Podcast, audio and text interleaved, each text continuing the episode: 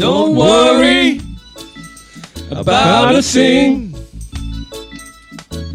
Cause Atticus Health will make you feel alright. Don't worry about a thing. Cause Atticus Health will make you feel alright.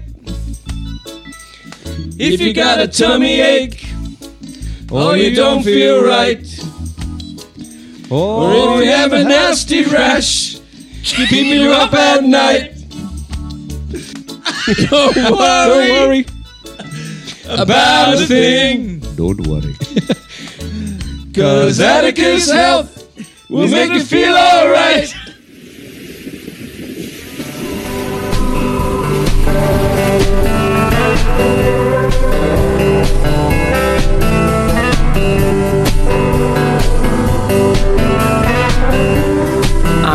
Ilana Razbash, and this is Radio Architecture.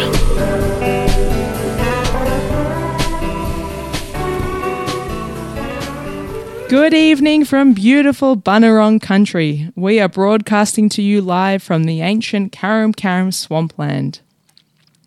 Happy New Year, happy 2024, and welcome back for more radio architecture with Ilana Razbash. We are continuing right on through with you throughout this summer here live on Radio Karam. As always, you can join in the conversation and text any questions to the studio. The number is 0493 213 831. And if you've missed those digits, just hit the contact us on Instagram at Radio Architecture. I'm so excited to be joined by another Edithvale local tonight, Tracey Leyton, who is a personal trainer at PARC and Stronger Me Coaching. She holds numerous coaching, training, and nutritional certifications. Tracey earned the Peninsula Leisure Centre's Personal Trainer of the Year award in 2022 and garnered nominations for industry awards in 2023.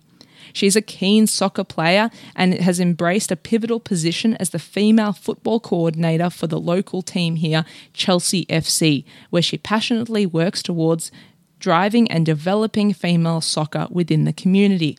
This role holds special significance for Tracey, aligning her heartfelt dedication to empowering women and girls of all ages.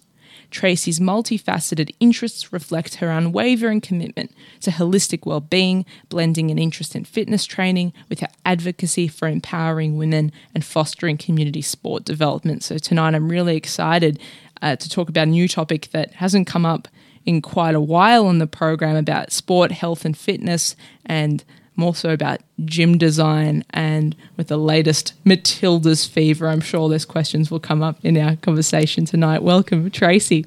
Thank you for having me.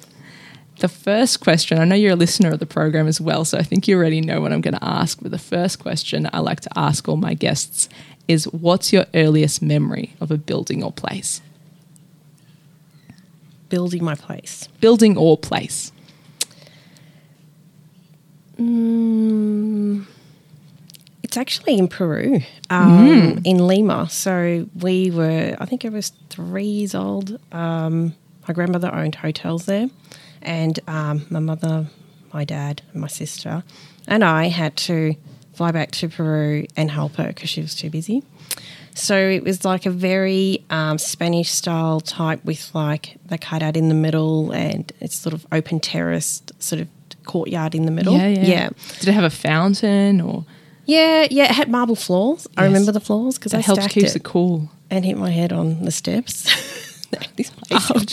but I just remember looking at the building and just staring out at the sky um, from the balcony and just thinking, "Wow, how beautiful Stunning. this, the view was." Um, yeah, and that's pretty much my What colour was it? memory. What color was it? The sky. The, the building. The Oh, the building hotel. white. White. Yeah, yeah. It was called um, Santa Rosa. Beautiful. Yeah. I think it's still there, but um, my grandmother, who's now passed, uh, passed it on to uh, my step granddad. Where did you grow up? So I grew up in Melbourne, Richmond, and then yeah, we went back to Peru to help mum, well, grandma, sorry, with her um, hotels, running the hotel. So mum and dad were actually helping with all the tourists and backpackers, and we were just with nannies and chefs and just floating around the hotel, running amok. That sounds Yeah. amazing. Yeah, it was actually. And I do. That is my earliest memory, and just thinking how beautiful the building was and how spectacular it was at night to watch the the moon and stars, and it's just yeah. Wow. What got you passionate as a trainer and interested in becoming a personal trainer? It was actually a bit of influence from my mom. So um, my mom uh, was a trainer. Uh, she actually did it for because she enjoyed it and she was passionate about it.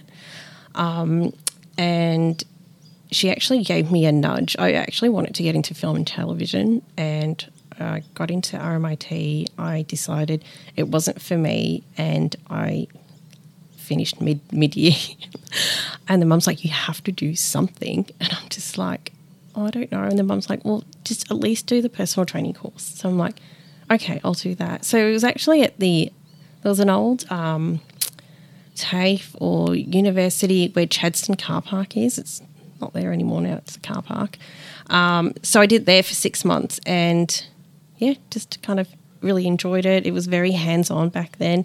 Unfortunately, these days the courses are all very um, are all online, mostly online, which is really actually sad because it is a face to face job, and you you learn that way. So The social interaction is critical yeah, there. Absolutely. And then just also just you know correcting people and the connection that you make with them. So it's a little bit sad that it's all online.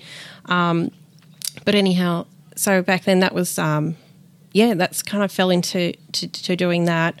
Just watching mum, how much satisfaction she got out of it-. It was actually her part time job. She had a full time job as an asylum refugee seeker. So she would help the East Timorese people. Um, and she did the gym at Fernwood um, casually because she just enjoyed it. She just loved training. And I just remember her sticking a book in my face with weights. She's like, you need to do weights. At that age, I didn't listen.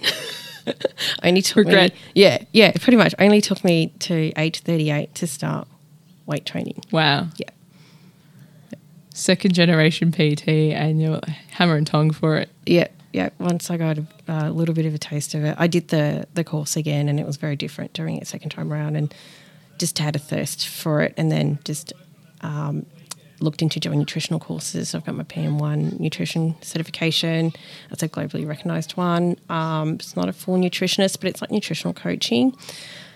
And just yeah, signing up for seminars, mentorships, that type of things. Just I just really enjoy finding out more about what the body can do, what we can do to influence it, and to make it work with us, not against us.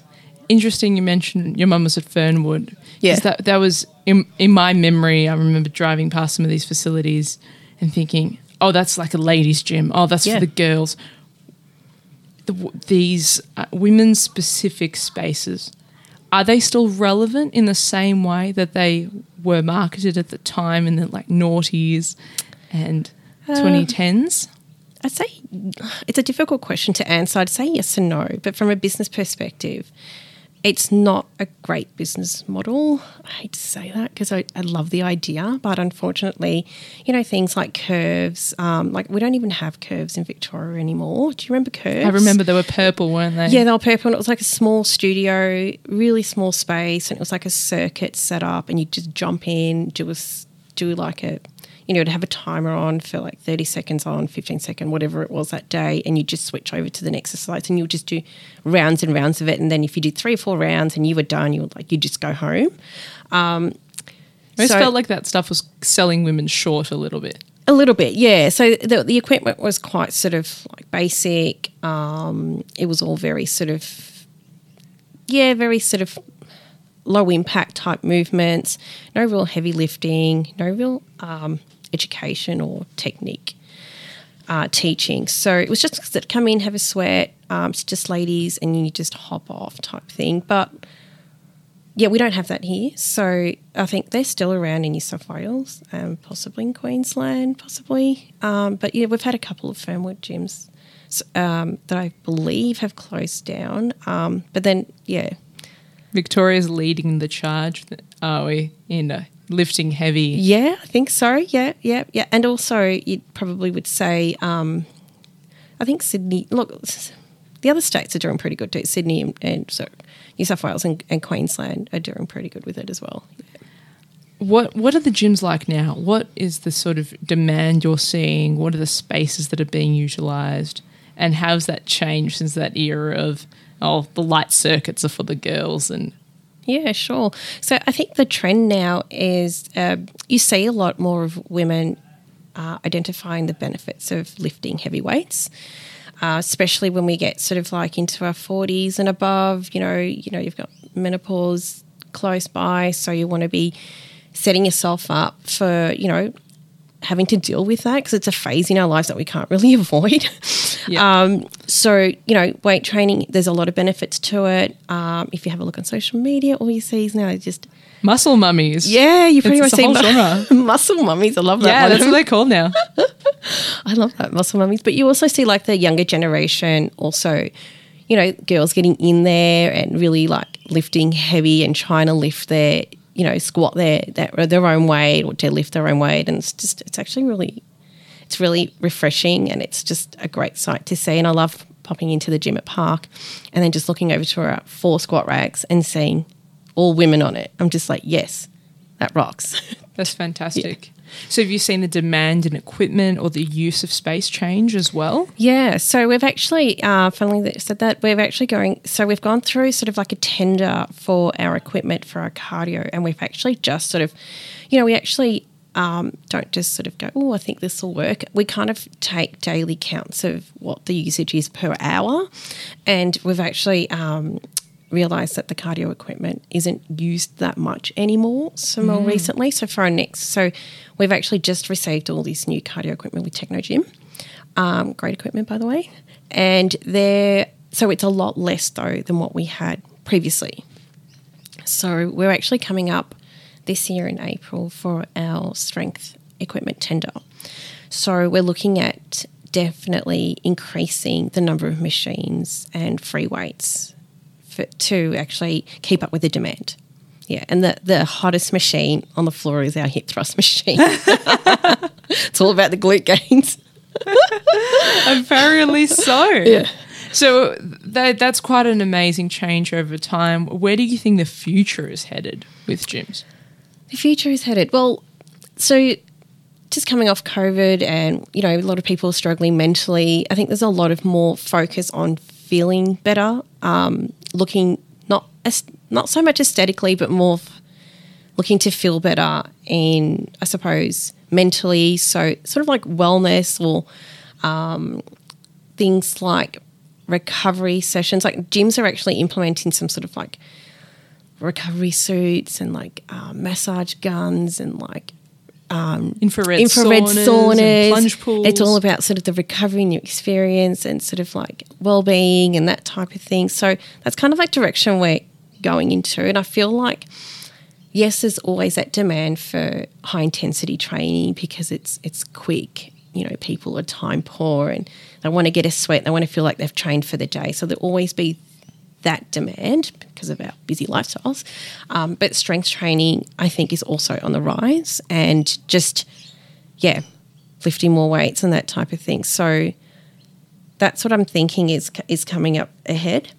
Um, also, virtual workouts is another one. So um, our actual gym offers that as sort of off peak times. So you can come into one of the cycle rooms, um, no instructor. You can just hop on and select a workout, and it'll pop up on the big screen. It's like a cinema experience, really. wow. Yeah, so just hop on and have a have a workout there. So virtual workouts are sort of on the rise. Um, what are the trends? What about virtual workouts for the customer in their home?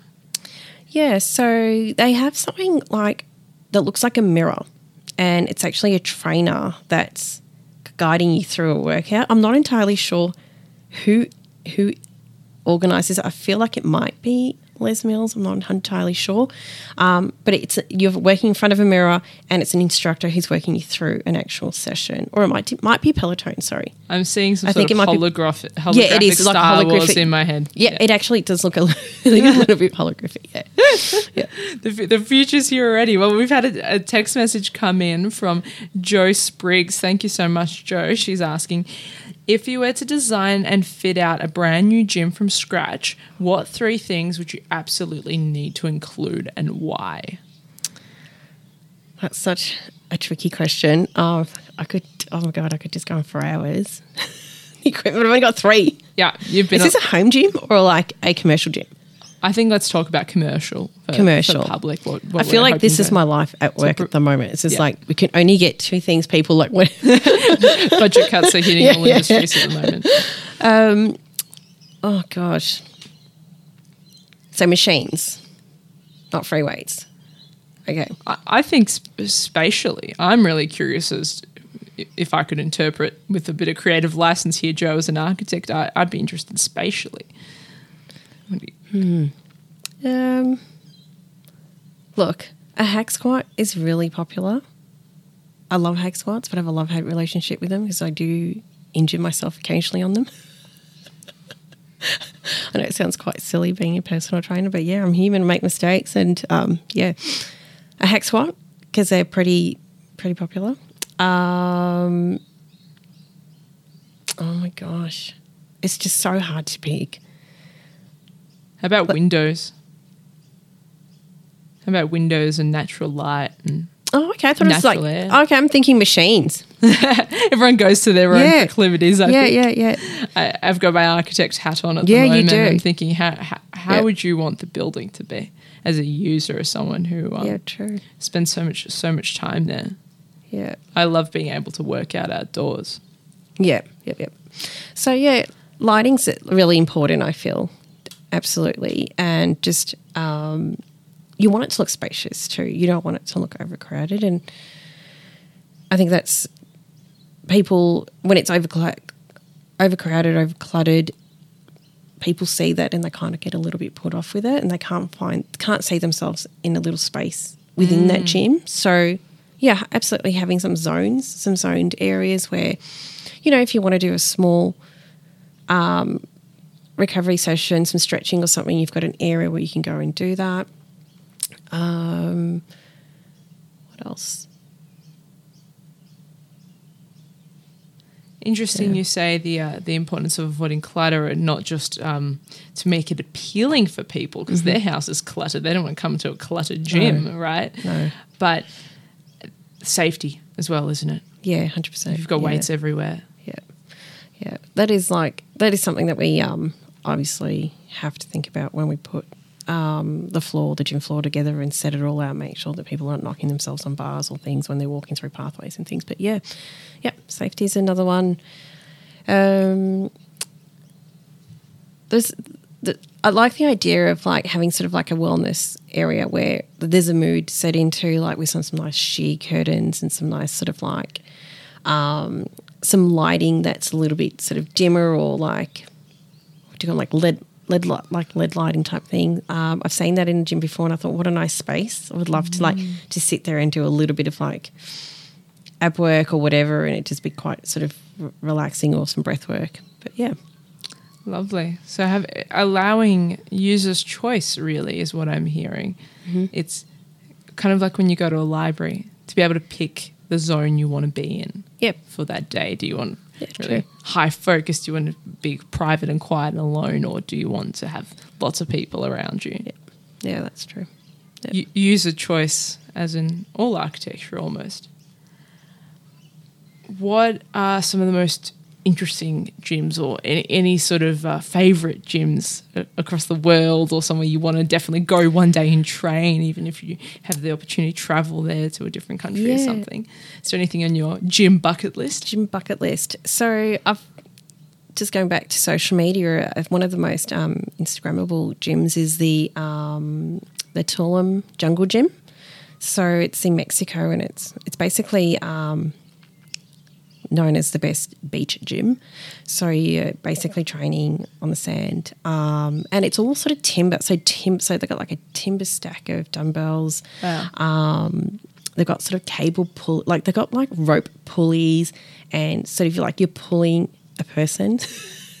so just throw in your handy girlfriend in the little basket and pull her or row her. Um, but look, it's just it's it's pretty.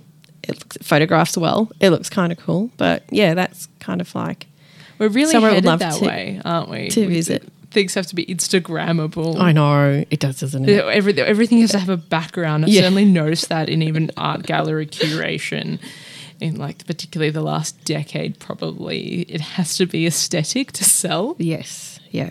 and like the, the people, you, you know, they're all Instagrammable there as well, and they all train. But I think it's like from what I can un- from what I understand, it's pretty expensive to actually have a day pass there. But people just go there just to take photos the of other people Right, I see. Yeah. I think my bucket list and uh, training in bikinis. There you go. I think my bucket list gym experience might be um, one of the amazing indoor rock climbing gyms in Japan. Oh. And some of them are digital and kind of fuse video games with rock climbing. oh wow! And I've some of the most of that. incredible indoor climbing gy- climbing gyms, a slight variation on the theme. Yeah. Indoors, we've had another text come in from Joe, who's saying um, the fitness industry has witnessed a radical shift in the way people consume and share health-related information, thanks largely in part to social media and real-time training apps. Where do you see this technology next evolving to? Um. So oh, that's another good question. So I don't know. I think maybe AI might have something to do with it. Um, you might have sort of more. Um, what's the word? Advanced apps that I think might be, and more advanced wearables. Because at the moment, like the wearables say that it can actually calculate how many calories you've actually expended in the day, but it actually can't. So maybe that will happen soon. Um, yeah, so some more advanced apps. As um, a PT, do you imagine being on the receiving end of that real time data? Yeah. There's a lot of development at the moment, and say your health data goes straight to your doctor or a medical team that, for particularly like high risk patients, will monitor this, their vitals and Yep. their stats in, Mm-hmm. Yep. in real time, and say even particularly like continuous glucose monitoring. So, do you see PTs stepping into that space as well? Probably say some people try, but like we're not health professionals, so I wouldn't want to send my, um, yeah, that type of information or data to a trainer and expect them to be able to understand it. But I think it's more sort of like, um, I guess maybe so for for the app, I'm thinking that with the wearable can actually adjust your workouts, like maybe with the with the um, biofeedback that it gives it. So, you know, maybe something like um, women going through menopause and you know they're feeling they've got a day where they're feeling pretty awful um, and the app can actually adjust for that and maybe change the session for them instead of what's programmed for them for the day. Um, make allowances because of what's happening. Um, yeah. Oh, I, th- I think that would be probably something really interesting to see might possibly happen i don't know help guide that support. Yeah. I know Garmin, depending on which model of watch people wear, it tells them whether they need to rest or how many hours they need to recover. And so many athletes just Yes. ignore that. yeah okay People are bad at resting. people are very bad at resting i'm terrible at resting You're very honest this evening, Tracey. I really appreciate it. Yeah, and I'm sure the listeners appreciate your candidness as well. And from the from the PT perspective, oh, we've had a, another question from Joe. Thank you so much. A very engaged listener this evening has asked about AI and said AI has impacted every facet of society today, from education to technology. Have you seen any noteworthy AI examples within the health and fitness sector? In your opinion, as a coach or trainer, is it a good thing or a bad thing? And do you use any of that tech yourself? I've had a lot no, of I don't come up. actually. I don't use any of um, AI. Um, kind of just fighting the tide a little bit there. I'm just sort of watching from a distance, but not really partaking in, in any of it. Um, but what I do see in the industry happen, and um, you'll, I see people probably writing programs themselves on AI which is fine. Yeah, you can get some good quality programs out of there. Um, see, sort of, can probably I can see some influencers who are not necessarily trainers or have any sort of education behind them or certifications that are possibly sharing infographics that have just been spat out just to put out some A lot of marketing content just being pushed out the AI sausage. That's true. Yeah, yeah. Um, probably if you had a conversation with them, they probably wouldn't be able to repeat it to you. Yes. yeah, so it's a little bit of a worry because I think, you know, with this sort of industry, um, people are a little bit vulnerable because they don't understand everything. And then when you have someone who looks apart and then they're spitting out all this gar- jargon on the on social media, you might think, oh, they know something. Um, so in that respect, I feel like maybe it is um, it's being used that way, which is not probably the best way, and I have seen it. So, um, yeah, Perhaps it's a cross industry problem. yeah, exactly. find- finding where, where is the truth in the Yes. material that's being put out and what is real yeah, and what has been either scraped through copyright infringement or that's correct. what yeah. is a risk of causing harm. Yeah. This is conversation about us not Yeah. Mm. having legislated enough around AI. Yeah, exactly. And look, the thing with the programs, like you can have the the best program written out, but if you can't execute it yourself properly, um, that program's worth nothing. If you're not training at the right intensity, it doesn't mean anything. If you're not training with intention, again, it's useless. So you know you can have all that at, you know in front of you, but if you're not guided by someone who knows what they're doing, then nothing's going to change. That's a perfect analogy, Tracey, and I actually want to elevate those words and bring that back to architecture because if AI can spit out house plans for you much more efficiently, actually, than in theory a draftsperson potentially could plan it.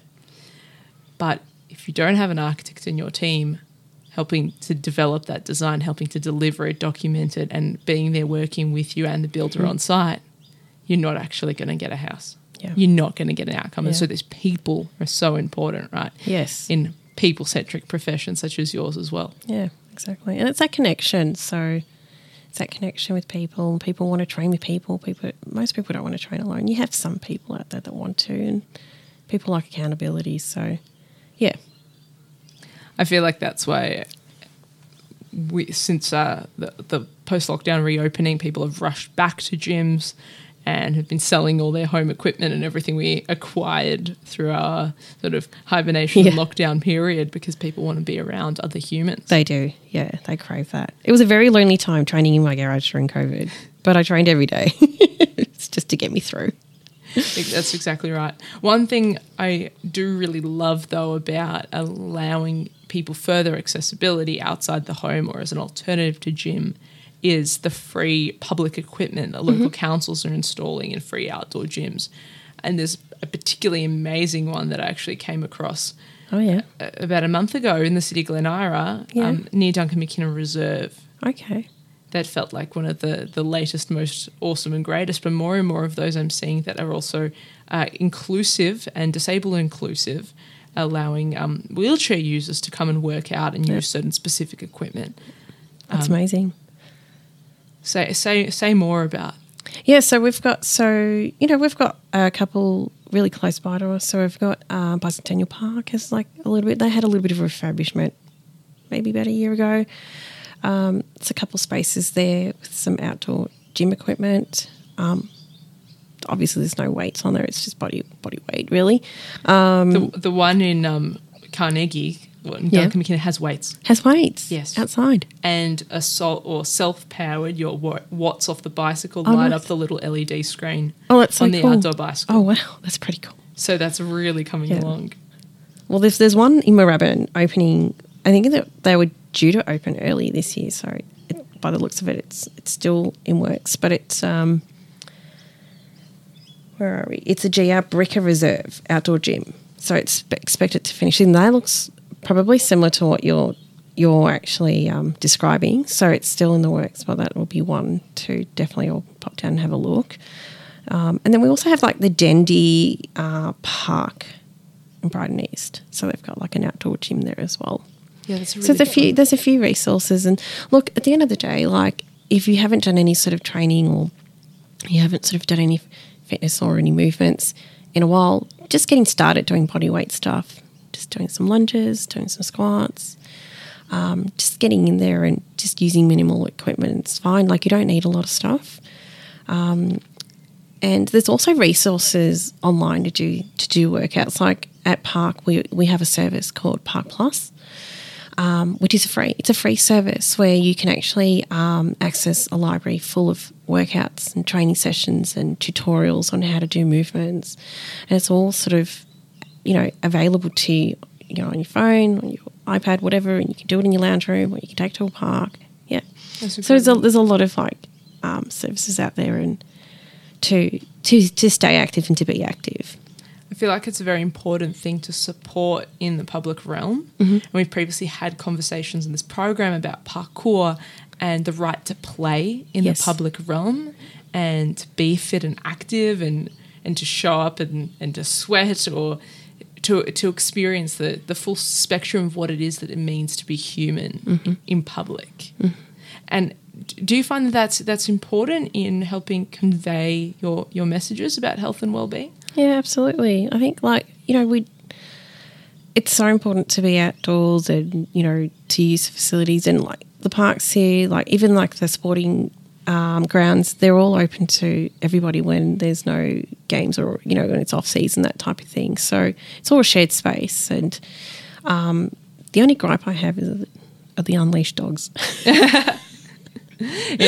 in the in the wrong zone where they're not supposed to be. yeah, yeah, yeah, happens quite a bit, but but yeah, absolutely.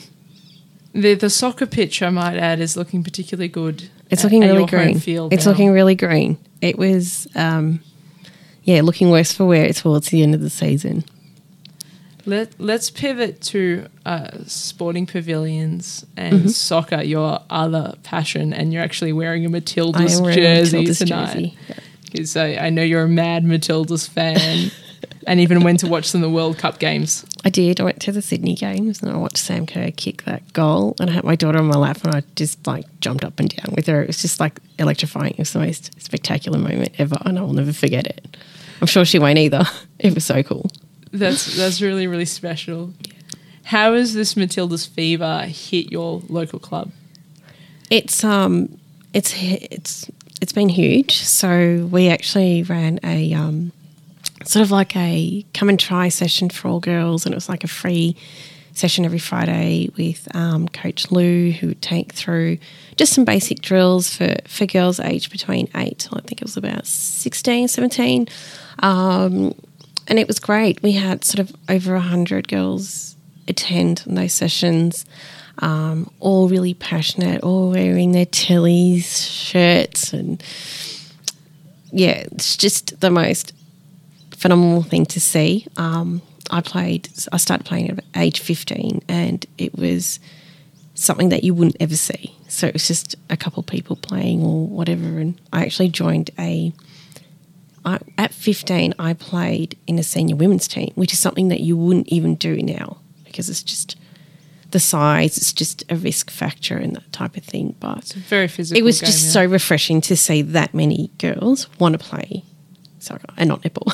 And h- how many signed up to, d- to that data carry through? Yeah, so that carried through, and we had we have like seven girls teams um, from that. So we have um, we have sort of like under sevens, and so we have under eights, nines, tens, twelves, um, under fourteens, under sixteens, and we've got the Masters women, which is over thirty five teams. We've got two of those. Wow. And we've got a senior women's team, which is the te- I actually play in the senior women's team. Um, but this year we have like 30, 30 something ladies interested in playing the senior women's team. So it's only an 11 side team. so there's a lot of interest. We could probably make two teams out of that. So That's huge. it is huge Massive growth. massive growth. And we had sort of like um, 60% of the women that were interested in, 60% of people that were interested in playing for this season were, were women, were female Wow. from that. So it was great. Absolutely tremendous. That, that's really, really incredible. It is. And are your facilities, are your amenities keep, keeping up uh, with this demand? Do you have club rooms and change Um, rooms for everyone? Yeah, so we are struggling. So um, I've only just joined the committee um, this sort of like just the end of last year, and um, we've been trying to meet with the council, and we've been you know having discussions with them for the last five years about the demand, and each year. Um, the demand to join the club as a player is increasing. Um, so yeah, we've actually we had I think it was 37 teams in all for Chelsea Football Club last season.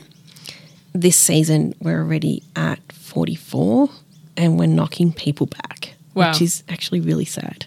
You shouldn't have to do that at all at a local no. community level. No, we've got um, so we've got some pictures across the road from the actual clubhouse, so Edithvale Common, um, and we use those um, pictures there. But unfortunately, there's no change rooms for women there, so we don't have showers, and you know we've just have these portable sort of like what would you call them, like containers. No, yeah, yeah. So they're pretty hot in there. They're little sweat boxes. Um, so yeah, we don't have the facility, and unfortunately, we also don't have the wheelchair access, which is not great.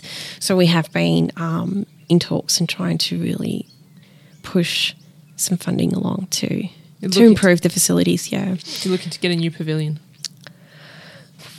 we would love that. I think, yeah, absolutely. Um, and then also just with like the with the teams that we've got that are committed at the moment. Um, like I said, we've knocked back a lot of people because they're already we're at capacity, and we've even passed surpassed that with the forty four so teams. Uh, we need another pitch. So we've actually had to outsource, um, and we're looking for another pitch at the moment to service those those extra teams and yeah, it's actually quite sad because everyone wants to get involved, and we're a community club. Um, you know, we have a lot of volunteers and people who are really passionate. Our club president, Carlo, is the most passionate person you'll ever find, and he's a workaholic. So he's just always driving the club forward, and I'm just so amazed by his work ethic and his passion. But it's just, yeah, hopefully we can get together um, some funding to to cover to support these you know these new teams and most of these new teams are girls teams What's the number one thing you'd really love to see in a pavilion, in a new pavilion, to support the growth of your club? What do you think is like going to be the key ingredient to the club's success? And how can the building help you get there? it'd be really nice to have it all together like at the moment like we're separated so you know the the kids will play over at the Edie Edithvale Common which is across the road. Um, separate from the clubhouse it'd be nice if we had one sort of big center all together um, it'd be also really nice to have like a small sort of um, sort of space for the girls or the women to actually access for training like bath like toilets or bathrooms and that type of thing. So you don't have that right now. so we do, but at times, so? So some of the girls were the training pitches because you know the scheduling is really difficult. They might have to be training a little bit further away from the bathroom, so it's like a bit of a trek for them to get to.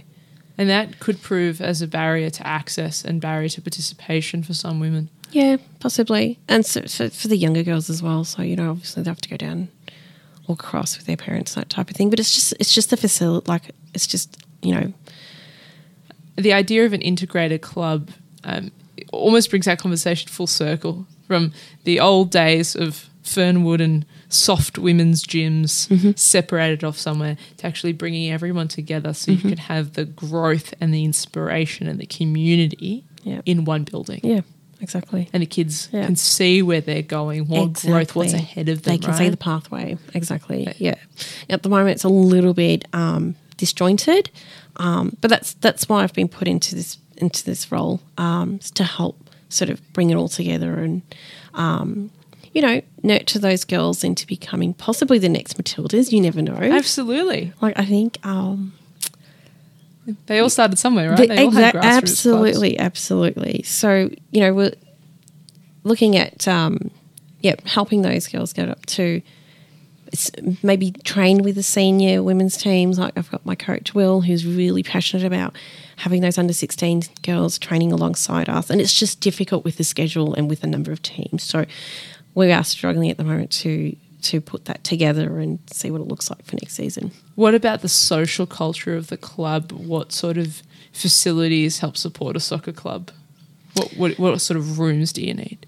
Uh, look, I've, I've got a great, fac- facility upstairs, and it's quite versatile. Like we, you know, we can sort of change it up a little bit. But um, like I said, having a space where maybe um, we could just have like females, like a female area, like a downstairs or something like that. But at the moment, it like that's probably not going to happen. Um, but I mean, in my wish list, if I could just wish for anything, it'd be Oh, yeah, like a please. like a like a like a small space where you know all girls can sort of meet together after training, chat, discuss, see what each other are doing. Maybe um, it's just like a little hub, yeah, That, that that's interesting. like a little meeting space. It doesn't have to be big. You can just have like some what do you call it? Um, what bean I, bags, What- tennis. what I'm hearing is the the desire to integrate a facility so everyone can be together and grow together. Mm. Because we really need to su- properly support and equitably, not just equally, but equitably Mm. support women's football and soccer development Mm-hmm. in this country, I'm hearing you still need a space for women to I feel do so. that. Yeah. So my daughter actually um, plays for the club, and she's quite happy to play mixed with boys. She's totally okay with it. But what you'll find is like a lot of the younger girls may not be feel comfortable doing that, um, and they may not be a little bit more sort of opened up, maybe in the space like that because. There might be some louder boys, that type of thing. So I think having a little hub where they are supported by more senior players um, and can maybe ask questions or be in a space where it's safe for them to kind of be themselves and be a little bit more open, I think would be great. Sounds like these clubs are really important in shaping people and shaping people's personalities and helping them grow and develop. Yes, 100%. I think so. I love this club. Like, I've played for a lot of clubs. I've played for like 16 years. And um, yeah, this club is great. They, they really are looking for progression. Yeah, they want to be um, the leaders in, in, in the local communities. So, yeah. We heard during the tournament, during the World Cup, across the media was really discussed that there's inadequate funding and there's insufficient funding. Yeah. We need that injection of funding right away into women's football in order to maybe make it into the, the full final um, at the next World Cup and have our continued growth and success. But behind that word funding, what does it actually mean? What are you seeing as the barrier to women and girls participating in football? It's it's basically what we're seeing at this level. Like you know, just having giving girls the opportunity to play, to to to look up to role models. At, at, at club level, it doesn't have to be Matildas. Um, looking up to senior players, um, having um, that time on the field, the training, the facilities, um, having experienced coaches is another thing too. So I feel like maybe with the girls' soccer, it's or football, I should probably say, um, they're probably not given the coaches that are more experienced coaches, maybe given people who are just starting off, or maybe not even played the sport, they're just parents. And look, we are a community club, and that does happen. Um, but investing in these coaches, female coaches as well. Um, by the way, we're still looking for female coaches. Any female coaches out there? uh, to actually, yeah, help help with the development of these like younger stars. Yeah. So investment in that, investment in the trainings, investment in the facilities, and You need it. You need the building. I mean, this is what I always say on the program. For as long as architecture will always be relevant, for as long as people need homes, schools, and places to live, work, play, and train. Mm-hmm. And sounds like the growth and success and operation of your club is actually very much hinged on what facilities and what pavilion you have. yeah, And I've, I've worked on a number of uh, pavilion refurbishments. yeah, And before before we start, the uh, initial, the older format of the pavilion, they're very stinky, dirty, kind of scary places. And I don't know how many teenage girls would want to even come near them. yeah. That's true. That's true. And some grassroots clubs are amazing and they're able to look after it, but when a pavilion is 30, 40, 50 years old, coming sometimes to the end of its lifespan, Yeah, it's a stinky, spooky place. yeah, that's true. It'd be nice to actually have a female specific one as well, like for for their games, for their home games. So then it's kept nice and clean. Like you don't want to go into the change room and then you see this urinal and it's like, ah, what happened here? Like- We are certainly not really doing them anymore. okay. Pu- pulling out those urinals and making spaces much more inclusive for mixed teams as well. yeah. and creating amenities where um, because through a lot of sports you get mixed teams pretty much right through until uh, seniors and some sports are even contact like ice hockey is mixed until under 17s for example Oh, under 17s? yes Oh, wow. and the girls share the change rooms with boys and they're in there with the team together Oh, wow. but if you can create more private uh, facilities to use, and then the the communal kind of scrum area or meeting area, that that can, I imagine, would really support teams much that's much true. better. Yeah. We- We've discussed um on a previous episode public toilets, and what- the sort Oh, of yeah. phrase we use is like gold star, and tell me if I'm dreaming, Tracey, but the idea that you can have floor to ceiling walls and separate kind of airplane style private cubicles Yeah. with your with your toilet and hand basin and with your shower and change zone that provides Okay. full privacy to the players Yeah. and then the team benches and locker cupboards can be communal and so you can have mixed teams in Okay. sports sharing Yeah. the same rooms Yeah, that's true. and not having to have oh, girls left out of the meeting and girls Yeah. left out of the team convo Yeah. girls left out of the team chat Yeah, that's true. that's where I architecture would love has that. a I role would in love that inclusion sort of change room. those sort of facilities, I suspect, also really encourage all players to Mm-hmm. keep pavilions cleaner and neater and look after them. yeah. Because you can't just run amok No, when you have to share it with everyone.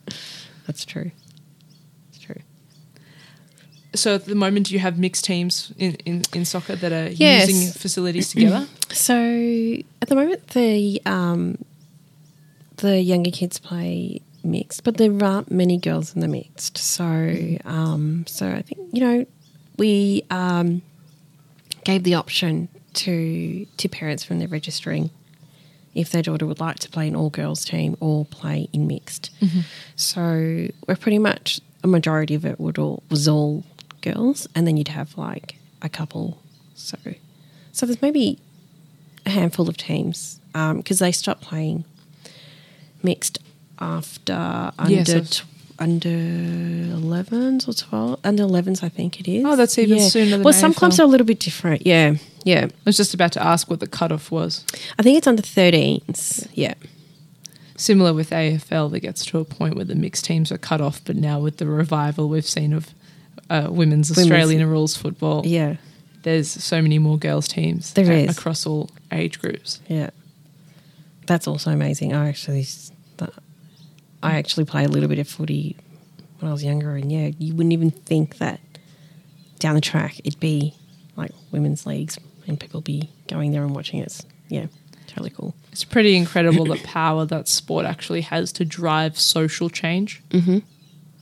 Exactly. and how much AFL has done for equality and how much the Matildas and women's soccer has done for participation in sport. Mm-hmm. Mm-hmm. Have you found that having a more diverse club with more inclusion has bettered the culture of your club? I feel so. Yeah, I think so. And I think this season will definitely um, show that. So, with a lot more girl teams joining in. And from, I've only just joined the club uh, last year and totally felt welcomed there. And um, we were always um, involved and always felt part of the club. But I've played for other clubs where I didn't feel like I was a club member or yeah. So it was, we were always like a bit of an afterthought or but in this club they do keep us all in mind and they um, you know have us on the main pitch which is like pretty amazing so that's that's also nice As it should be. yeah, as it should be exactly, but not all clubs do that. Um, but yeah, it's looking forward to this season, and I, th- I feel like it would show a lot more of that. That's excellent. And that's really excellent that you also have the data and the statistics from the numbers that are coming through. Mm-hmm. Uh, and we wish you every every success in a new pavilion and hopefully Yes, more hopefully. new growth. Absolutely. This amazing community spirit sounds like a lot of what we've been talking about on the program of how amazing and community minded people are here across the Long Beach, Yeah. especially in around Edithvale, Chelsea. Yeah. Well, I might ask my final question, and that's what gives you hope? What gives me hope? Oh my goodness. Um, that's a good question. Just in general, about anything. Yeah.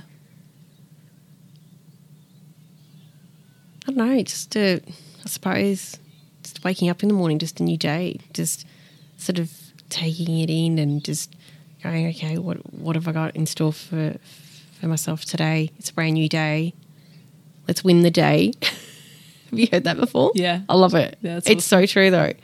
Like win the day, make it your own. It's not just a day that you just want to like fly by or watch by and yeah, I think, um, and look, in all honesty, soccer gives me hope. It's something that I come back to after 10 years, and I was only pulled back into it because my daughter wanted to play. And I was like, Really? You want to play soccer? And I was like, Okay. Um, and it gives me hope for, for the future of sport and for women's involvement in sport and fitness. And yeah, I think it's, it's looking good. It's looking good for us. And I think Matildas have definitely paved the way. That's awesome. Go the Tillies. You go the Tillies. Thank you so much for joining me tonight on the program, Tracey. Thanks for having me. Thanks for joining me for another evening of radio architecture with Ilana Razbash. This live show was broadcast and recorded in the Radio Karam studio on Bunurong Country. You can replay the show wherever you get your podcasts. Thanks for tuning in and supporting community radio. Take care. Hey, I'm Jane Oakley, a Matilda alumni footballer, number 36, and you're listening to Radio Karen. Stay tuned.